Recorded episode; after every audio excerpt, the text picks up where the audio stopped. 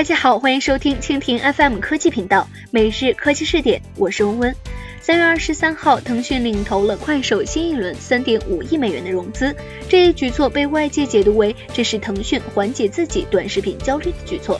今天呢，我们来关注一下微视之死，腾讯为何一手杀死比快手还早出现的亲儿子？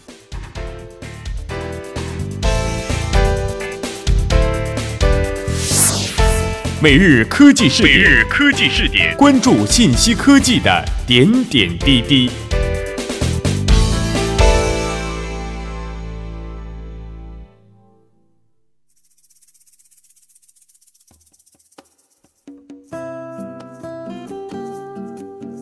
三月二十三号，腾讯领投了快手新一轮三点五亿美元的融资，这一举措被外界解读为这是腾讯缓解自己短视频焦虑的举措。但是对于短视频领域而言，腾讯早在二零一三年就开始布局短视频。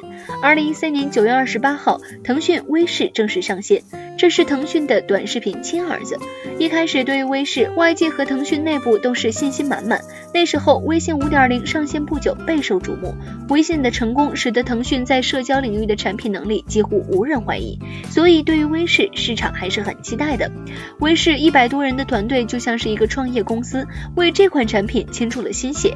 然而，二零一七年三月十三号，腾讯在微视官网发布声明，宣布微视将于四月十号起关闭应用。个人已经上传的视频可以登录 PC 官网到个人页下载保留。一开始，马化腾亲自为微视拍摄短视频宣传，直到一夜之间，所有人都被撤走了，只经历了短短的四年。而在这四年之间，却是一个短视频爆发的时代。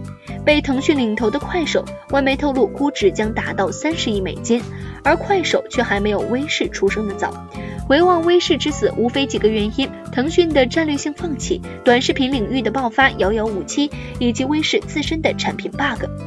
二零一七年三月十三号，微视官网上的公告说，四月十号将要停止全部服务。其实，微视的死亡日记可以追溯到二零一五年三月份，微视被并入腾讯视频，随后微视产品部总经理邢宏宇离职加入五八同城，微视运营总监也已转岗，微视产品部多个工作组解散。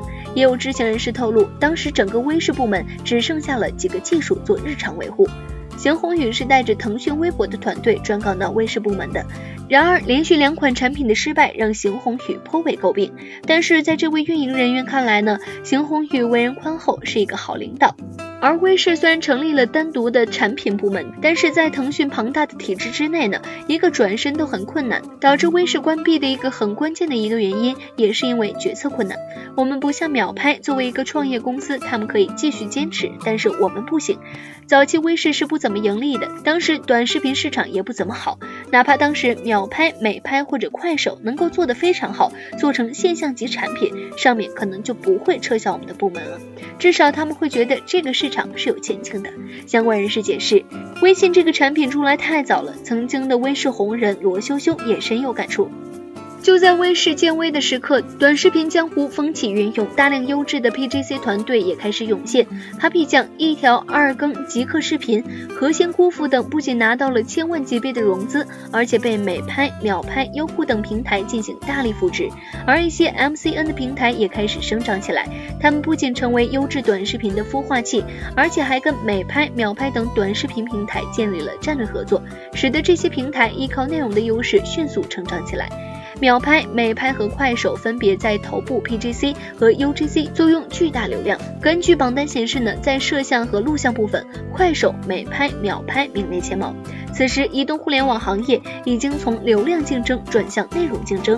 截至二零一五年三月份，微视仅有四千五百万左右的用户，而美拍早已过亿，秒拍用户也突破了两亿。虽然说微视在内容上也动了脑筋，但是在随后的版本升级当中，微视将视频时长从八秒开放到了五分钟，但是其他短视频内容也已经占据了绝对优势，微视转身已经为时已晚。好了，以上就是我们今天节目的全部内容，感谢您的收听。如果你喜欢我们的节目，可以点击屏幕上方的星星来收藏我们的节目。明天同一时间，我们不见不散。